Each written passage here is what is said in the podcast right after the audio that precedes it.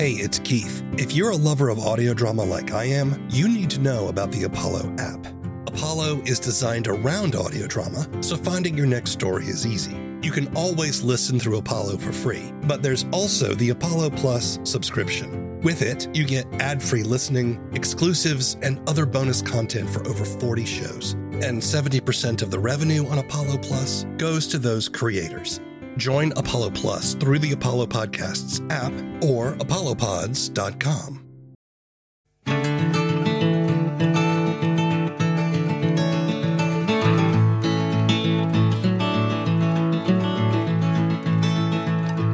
Hello, and welcome to the first episode of a podcast about audio drama and the creative process.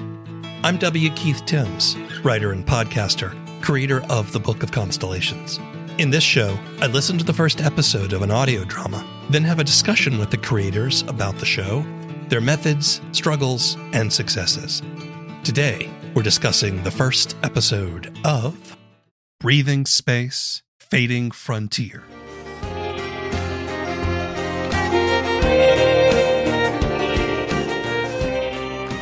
A sci fi western, Breathing Space Fading Frontier, is a collection of tales about our solar system reimagined as the Old West. It's an anthology of small personal stories of people living in a near future solar system, written by a variety of authors in a shared and collaboratively built universe. The first episode, Good Night, You Moonlight Ladies, follows a pair of vaqueros, asteroid miners, as they deal with rustlers who have come to take their hard earned prize. Two of the show's development team, Lee Seguinte, writer and showrunner, and Scott Paladin, writer, director, and actor, joined me remotely from their homes to discuss how this creative collective came about. Why don't each of you tell me a little bit about yourself as an artist or, or creator? We're gonna let Lee go first. Thanks. Okay. That's what you Um, get for the title of showrunner. Okay, I will accept this. I actually did not do any work in audio before a year and a half ago, ever. I didn't even listen to podcasts. So, in about a year and a half, I went from writing fiction and I do a lot of game dev and that stuff into I can probably write a script. How hard could it be? Into mm. now there's two shows with multiple seasons. I have a degree in English creative writing. So, I have been a novelist and like mostly short stories and like long form fiction. And I've done live action game dev where you actually put them on for people for years and years, but never really translated that into anything other than long form fiction. what attracted you to the creative arts when you were younger? I can't not make stuff. I very much suffer from that thing where there's a thing in my head and I need to put it down and make it do something. And I've really enjoyed being on the internet with creative communities because that turns this I need to put this thing into existence and actually puts it somewhere to do something, which is a big draw to be able to have somebody interact with that material, even if they never tell me about it and just know it's there where they can look at it. Scott, what's your background? I am self-described serial obsessive. Um, so I, I tend to to move from subject to subject, becoming quite deep into uh, something for a few years and then moving on to something else. And so at the moment, it's podcasting, and I've been doing podcasts for about two and a half years at this point. But I've been telling stories in various ways since I was a little kid. So obviously, I've been doing creative writing. I did amateur film stuff for a little while as well, and you know, a, a, a long time role player and stuff. So um, that's kind of my creative background there. Did you study creative arts when you were no, I'm, the, I'm I got the most useful degree of all, history, with a minor in classics. Uh, so yeah, That's awesome. I didn't know that. That's cool. yeah. So uh, that hasn't been uh, I haven't put that to the test at all. Yeah. So not not not creatively trained. Although I did do there was a um, a nerd summer camp called called Advance, uh, where I did three years of amateur film studies, which was really good. That was actually I learned more during that nerd summer camp than I did during all of college, probably. Why don't you run down briefly what each of you does on the show? You go ahead first. This is your turn. okay, so I'm one of the do all the thingers people. I myself am a writer. I've done, I've directed episodes. I have acted both in ones that I wrote and other people have written. I do editing for all of my own stuff and some other people's things, and then a whole host of other little jobs where, like, I've done some graphic design for the show, and I help Lee run the Twitter and stuff like that. So, yeah, Lee? Yeah, uh, I primarily think of myself as a writer because that's what I do the most of, but I also handle kind of the coordination, admin, scheduling, making sure everybody's in the same place at the right time and has the right information. Um, and I do most of the website. Well, I do think I do all the website maintenance, but all the, Mhm. not all the copywriting and stuff. And I do some of the graphic work too. We kind of share the responsibility of making sure that the universe stays consistent. us. Yes. Oh, I handle the documentation too. That's Oh, the yeah, other you- big thing that I Which, do is thank God. Yeah. I have a very, very extensive working the World Bible and then all of the other. Here's a faction document, and then I have it all cross linked with each other and alphabetized and referenceable by people. Uh, Well, you know, I was looking over both of your websites, and you both have a lot of projects. Lee, you've got tons of writing and then podcasting and uh, audio fiction. Uh, Scott, you've got a bunch of cowboy stuff. You're doing readings um, of classics. What attracts you to doing so many different things? And this could be for both of you. Yeah. I, I think Lee and I both suffer from the do all of the things uh, brain fog where. Yeah, where we'll get an idea and just be like, well, there's nothing stopping me from doing this idea. yes. So we'll just make it happen. And it's it's been especially useful with breathing space because we feed off of each other in that way. it's a little dangerous. Yeah, there there've been a couple of times where one of us will have an idea. Like we'll be we'll be chatting on Discord. I'll be at work and we'll be like chatting, chatting, chatting. And was like, oh, what about this? What if we did that? Okay. And then by the time I've gotten home from work, I have gotten the script written in my head, write it for 15 minutes, and then like that weekend we'll have an episode made on a couple of Yeah. occasions Yeah. for short stuff. And it's it's yeah, it's just a like a like a compulsion or a demon or something. I if I think too much, my anxiety spirals up real bad. So if I can Mm. focus that anxiety into something Mm. that's actually doing a thing that's productive. Plus, I don't know. I mean, it's there's something about creating fiction and, and making a thing that really does calm my brain down. And my brain is a lot of stuff it needs to calm down from. So Yeah.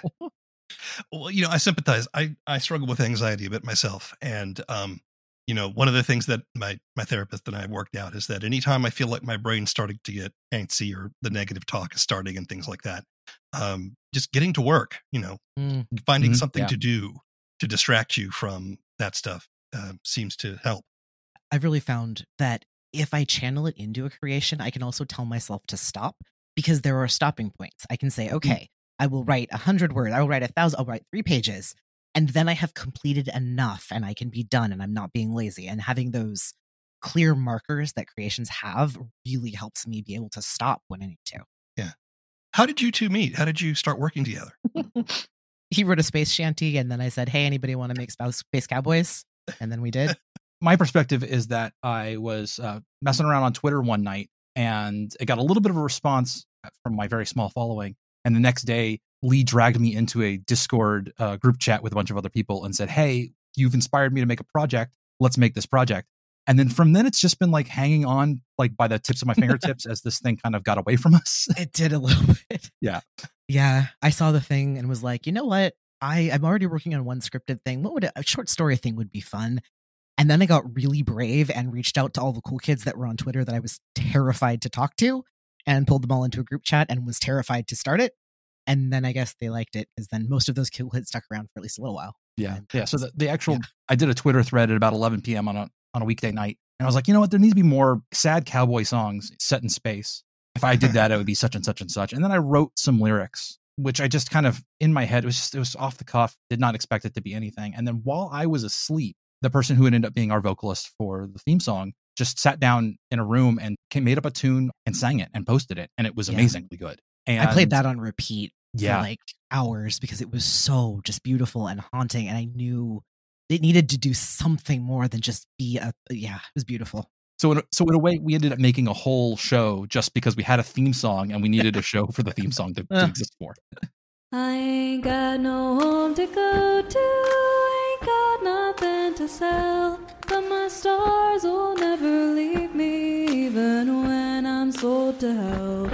I was born under a blue sky, and I'll die out in the.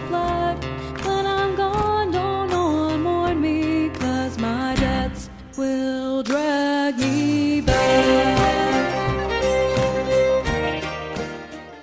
Tell me about this show.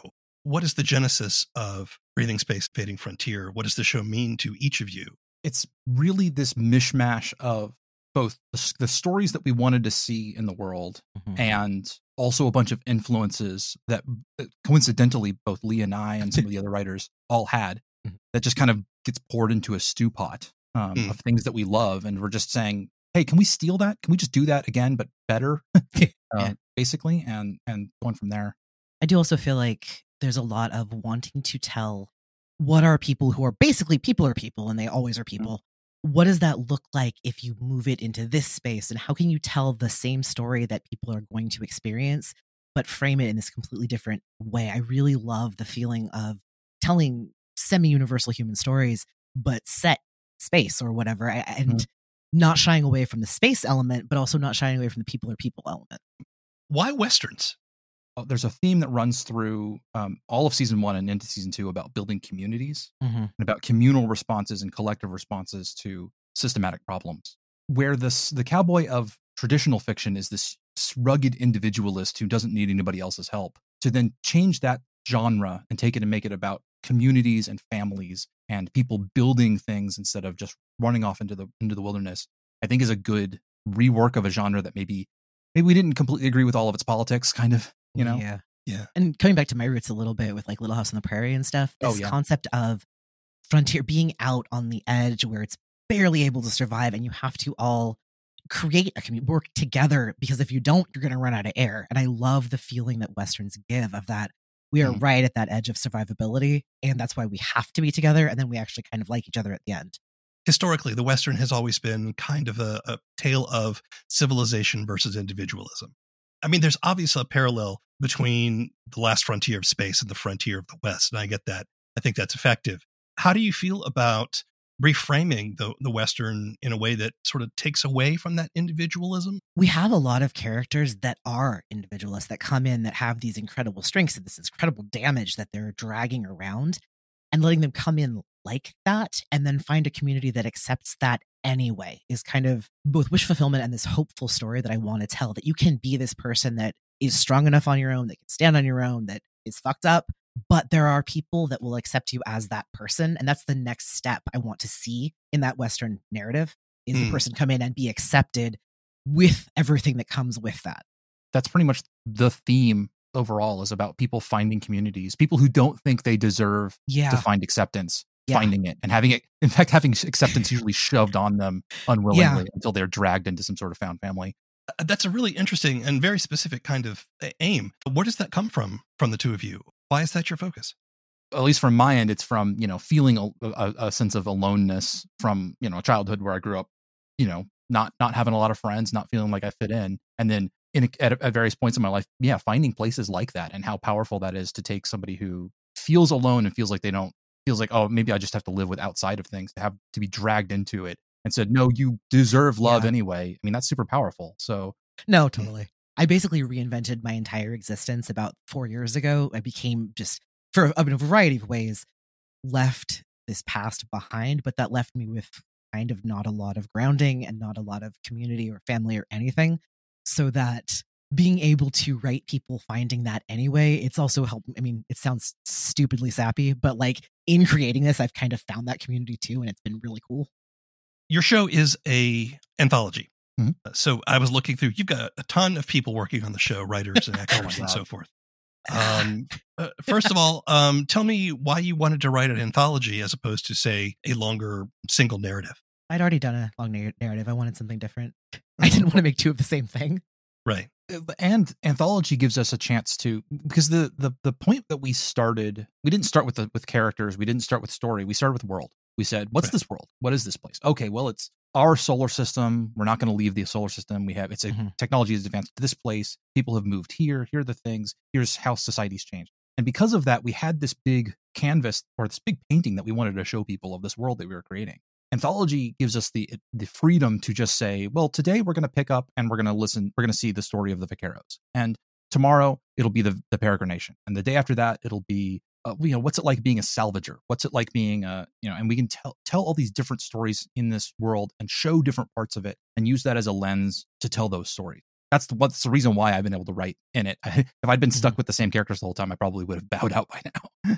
And short story is such an art form. It, it's hard to tell a good, tight short story, doubly hard if you're putting it on audio. And I like see when those when a short story comes together, it is just the most satisfying thing to read, to write, to experience. And I love that we have these satisfying blocks every couple weeks that is this perfectly put together little story that shows this huge big world. It's a lot of fun. And getting to see everybody's take on it is great. How do you attract writers and how do you all collaborate? First season was people that were in the group chat that, and I actually grabbed a couple people. There's uh, Erica, I know outside that, and then one of the writers, Michael, I know from my real world writing group, and I knew they would be pretty good fit, so I grabbed them and said they they said they were willing to do it. Second season, we had already had a bunch of episodes out, so we put out sort of a hey, you want to pitch us stories? Here's our rules. Here's what we need, and then we took. I had, we got I want to say eight or nine different people with two or three pitches each that we had to kind of go through. And to be fair, almost all of the people who did successful pitches, almost all of those were voice actors. Yeah, I uh, think Who had been in season one. And Yeah. so we, were, we just lucked out in, in managing to uh, cast really creative people who then said, Oh, this is a cool show. Could I write for it? And we said, Well, here's the process. Yeah. Do you record asynchronously or Only Almost synchronously if we can't help it. Yeah. yeah, yeah, almost always synchronously. Mhm. It's it, it's not always necessary, but it really It's helps the nice. performance if you can have people bouncing off each other. And that has been at times. I know Lee does most of the scheduling at this point, and that Yeah. is a Herculean task that he manages to do that. Um, sometimes it's been super easy. Like you know, I had we had an episode uh, last season where we had somebody in England, somebody in Australia, and, and me and another actor in, in America, and that one was surprisingly easy to schedule wow? despite the fact that the just because the way the stars lined up. But yeah, we always always syn- synchronously. We don't tend to collaborate too much on the writing side either. It tends to be No, yeah, you write the episode, but then there's a lot of coming back in and saying, okay, Yeah. I need a space word for this, or I need a Yeah, yeah. space analogy for this that, Yeah, that comes back together. yeah. We tend to to break off, write our own little episodes, Mhm. and then check back in. And there's usually a round of edits after that. Mhm. We actually have formalized that. We going into season two, it was kind of like we didn't. I don't think we realized how big the project had gotten going into season two. Coming out of it, we're a little more aware of that and have have formalized a more specific review period, who reviews what, and all of that. I have a question for Lee. Actually, when was the point where you realized how big this stuff had gotten? when I went on my website and I had to scroll through like four four pages of actor bios. Mine was when I did the giant. Our season Oh, two uh, casting call had something like 400 and something file entries. yeah, Like, something not, like that. not that. many people, but a lot of people submitted multiple things, and so we yeah. huge number. Of, oh my god! Um, that's a lot of work. Oh. Um, yeah. what keeps bringing what keeps bringing you back? It's fun. Everybody is so excited all the time. It's like I didn't. I came in a little worried that I, I was like, okay, you have to be in this Discord with us. That everybody was going to be just either come in, just do scheduling, and then go away and be angry about it. But they're coming together and talking about projects and making little side fan projects, and it's amazing. we live off of the creative energy of people around us. He won't say it, but but Lee has been huge in fostering like Mhm. a really loving space in our uh, in our Discord, Yeah. and where we encourage people. And when people do good work, they get praise because people we've we've just made a space where that is the norm. And what that's done is fostered a real positive feedback loop where somebody will Mhm. post something or just say something or say, "Hey, look at this," and everybody else will jump in and say, "Hey, that's great," and then we'll do things like um, you know, we we've, we at various points have posted, you know, musical lyrics and stuff, and then within an hour or two, somebody will have grabbed their cigar box guitar and just posted into the, the chat them singing the thing that we just wrote, and it's like, holy crap, what do we do here? And that makes that just makes you want to go back in and do more, you Mhm. know. Let's talk about the first episode a little bit. You do something really clever. You reinterpret the tropes of the Old West and cattle rustlers and so forth, and you put them in space. And I, it's actually rather clever, I think. you know, for example, uh, I love this. It's one of my favorite puns ever. Um, the the cowboys that go out and in their spaceships to to lasso these asteroids are called vaqueros, as in short for vacuum cowboys, right? Um, Yep. And you've got Broncos, which is an acronym. Uh, it is a which- tortured acronym. I'm so sad about it, but I needed it. So That's that's how you know you're listening to a Lee episode. Is when you get to that first tortured ac- acronym. Yep. yeah, but the asteroids are are are Broncos, and so you go out and you you catch the Broncos, you you strap the asteroid to your ship, and and then there's rustlers that come in. So I, I think that's really clever. Throw the port lassos. Increase another eight. She's gonna slip. I've got to ease off. Do that and the slingshot will crush us. Hold. The lasso can't take the strain. Hold, damn it.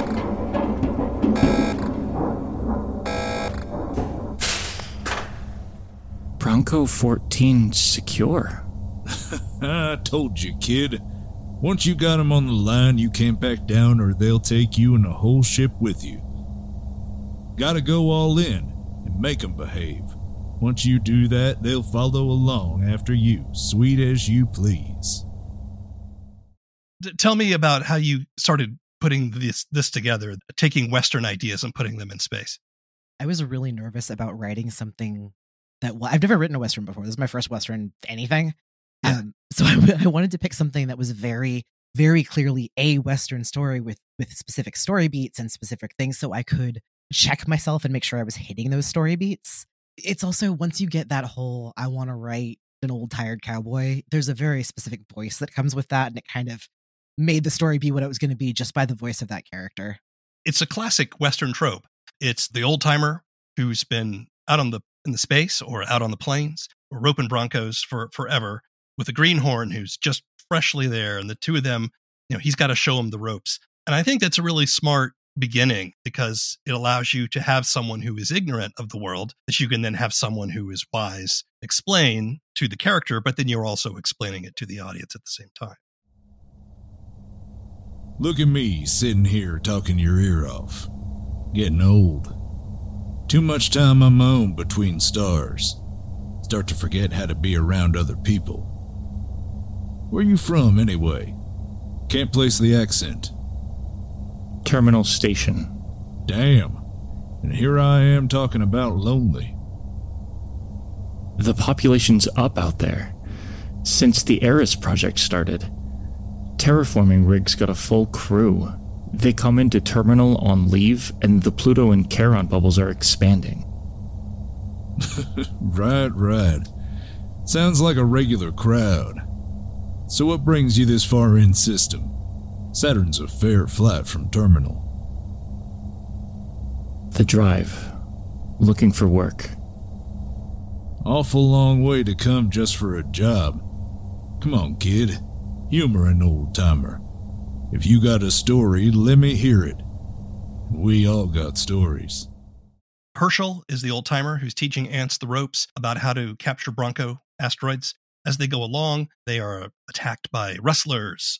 You'd build this nice feeling of isolation, right? Which is typical of Westerns. You're being out of the middle of nature, or in this case, out in the middle of space. And there is no help. You know, when the when the rustlers come, our heroes are have to rely on themselves to get out of their troubles. Tell me about why you wanted to tell this story as the first episode of your anthology. Um, I put a lot. Well, I think we all put a lot of thought into the order of episodes. This one specifically shows a fair amount of the breadth of the world. You get a fairly, fairly good sense for what people are like, what the technology is like, and it's also a very, very grounded Western story. So you come in right off the bat knowing you're going to get space, you're going to get Westerns, and people are going to die. And those three things show up in this first episode, so you can kind of uh, set your expectations for the rest of the show. There's a handful that were like these are all possible first episodes Mhm. uh, from the first season. We, we we knew ones were obviously going to be back half of the season, and some stuff that was thinking, well, which one's going to be first? And the the obvious choice really came out to be "Good Night, You Moonlight Ladies Mhm. because it is such a tone setter. I was a little concerned about that as the first episode, honestly, because I, I it's a good episode. I love it, and the actors did an amazing job. But I don't think it's the strongest episode in the first season. And I was worried about leading in with that, but it's it's it does set everything up, and you don't Yeah. have the wrong idea. Yeah, it makes all of the right promises. That Yeah. then every you know all the things that show up in Good Good Night You Moonlight Ladies show up later in various other form. Mhm. And then we could Oh, break yeah. the rules after. And then yeah, yeah, up. set the rules and then break them. Yeah. I, I pulled something off your website, which I thought was really interesting. Uh, BSFF strives to involve people from as many different locations, backgrounds, and identities as possible. We prioritize telling inclusive stories featuring the people which those stories are about, including people of minority genders and sexualities. First of all, tell me why is that something that you wanted to focus on particularly with this show? And then is that something that you wanted to explore in this first episode? As the only straight white guy on the entire uh, writing staff, I feel like I am qualified to talk now. having been around the voice acting space a little bit, there's a a lot leans toward casting female voice, male voice, and I hate that so much because it hmm. comes with this loaded set of assumptions. And it took me, it took us, we all, I workshopped this a lot to find out the way to say it that was do the part that works for you because I want to see those voices represented. I want to see someone come in and hear a mom have a voice they don't expect a mom to have. I, it's really important to me because it's just not there enough. And I don't think the first episode really does that. The first episode is is cast pretty straight along the lines, um, just kind of by by fate. It, it didn't really, but I, I call it gender blind casting. Really, the way we cast is if you are comfortable using these pronouns, then you can audition for that role. With the caveat that if you're auditioning for a role that specifically indicates it's for a trans or non-binary actor, you need to be trans or non-binary to audition for that, please. What is your approach to building the world since you've got a book full of stuff and you've got all these locations that you've created? So there is actually coming into the show, we wrote a list of standard, here are the principles that this show is based on. Yeah.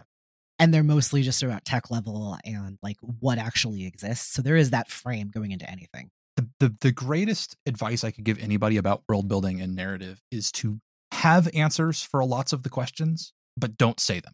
Yes. My big advice is always trust your reader or trust your listener. And I, I, I give that a lot in our my, my fiction writing group because it's it's natural to want to explain it, to want to, but your readers are smart. Treat your readers, treat your audience like they're smart. And it's it's so much better to to mention less than they could possibly want. You know, give them just enough to evoke the ideas that you want and let them fill in all of the details. What do each of you struggle with artistically or personally? The lesson that was hardest for me to learn in writing was when to throw something away. that the, the idea of killing your darlings uh, took me a long, long time to learn. You're going to toil away at something for a long time. And then at the end of the day, it may just not be any good. Yeah. sucks. And it's a hard thing to learn. But every time that I've made that hard decision and said, no, I'm done. This, thing, this isn't working. I have to go back to the blank page has been better. There was a point in writing of season two where I had, I think, 4,000 words of a mm. script written. That's oh. all. That's an entire episode, but it wasn't done. And I went, this isn't right. This doesn't fit the genre. The characterization's not good. I don't, I can't salvage any of this. And I just started over from a blank page. And that's the best episode of season two that I did. Lee, what do you struggle with? I am not always super confident in what I'm creating. Half the time, I'm this is great, this is fantastic, and half the time, I'm like, this is absolute shit. No one's gonna want to do this. And I really would like to balance that out a little bit. Um, it's hard to not want to like. I don't want to be praise seeking about work, but also I think that it, it would be helpful if I were actually a little more praise seeking. In Mm. that, just build my confidence a little bit, which is annoying because I'm confident in everybody else's work, and I will ramp them up forever. And I know the show's amazing, just not my parts, which is silly. How do you measure success?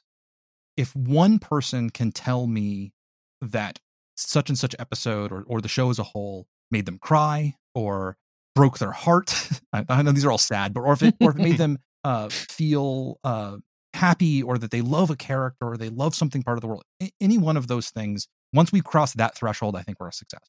Um, and other than that it's just can we be proud of the thing that we're making? Are we putting out something that we that i look at and go yes i'm proud that that was uh, that i had a part in it. And so far on those two measures we're we're blowing it off the blowing the doors off the place.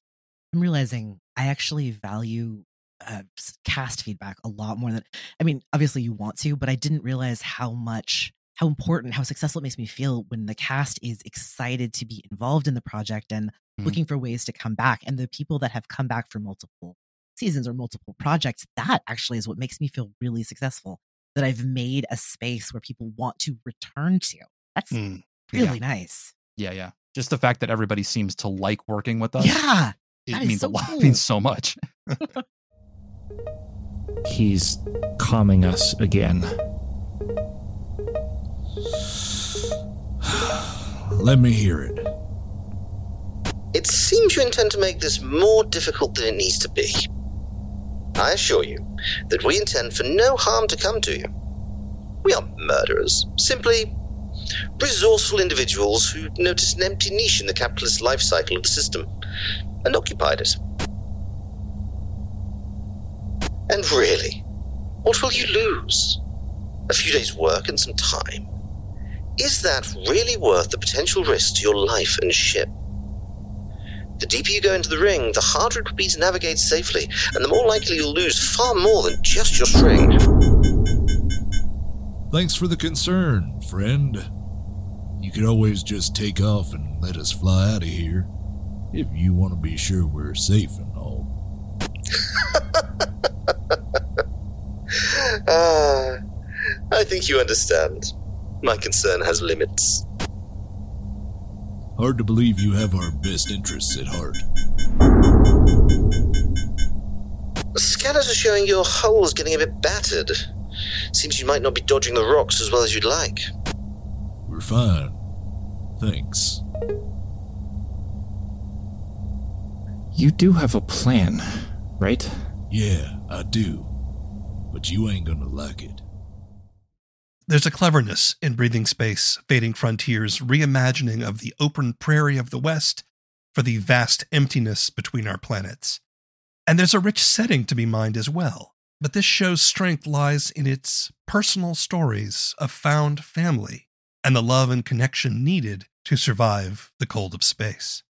You can listen to Breathing Space, Fading Frontier on most major podcast platforms or see our show notes for more information.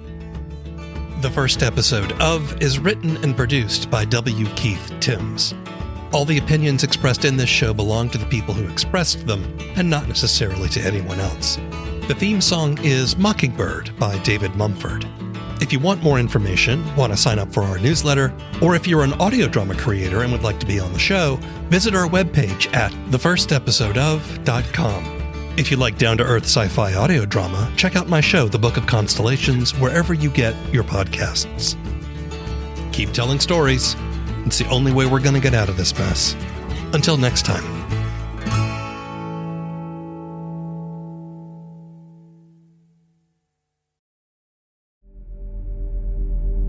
I know you got questions about him. Where did he come from? How did he do all those things they say he did?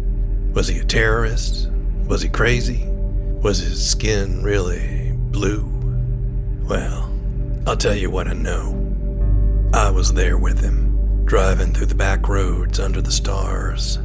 I was witness to wonders and miracles, and to the darkness that's coursing through the veins of our country. He came to fight it in his own strange way, but no one leaves that fight unchanged. Not even Rael. People ought to know the truth. And I was there. The Book of Constellations is a down to earth sci fi road trip. It's audio fiction, and you can find episodes at bookofconstellations.com or wherever you get your podcasts.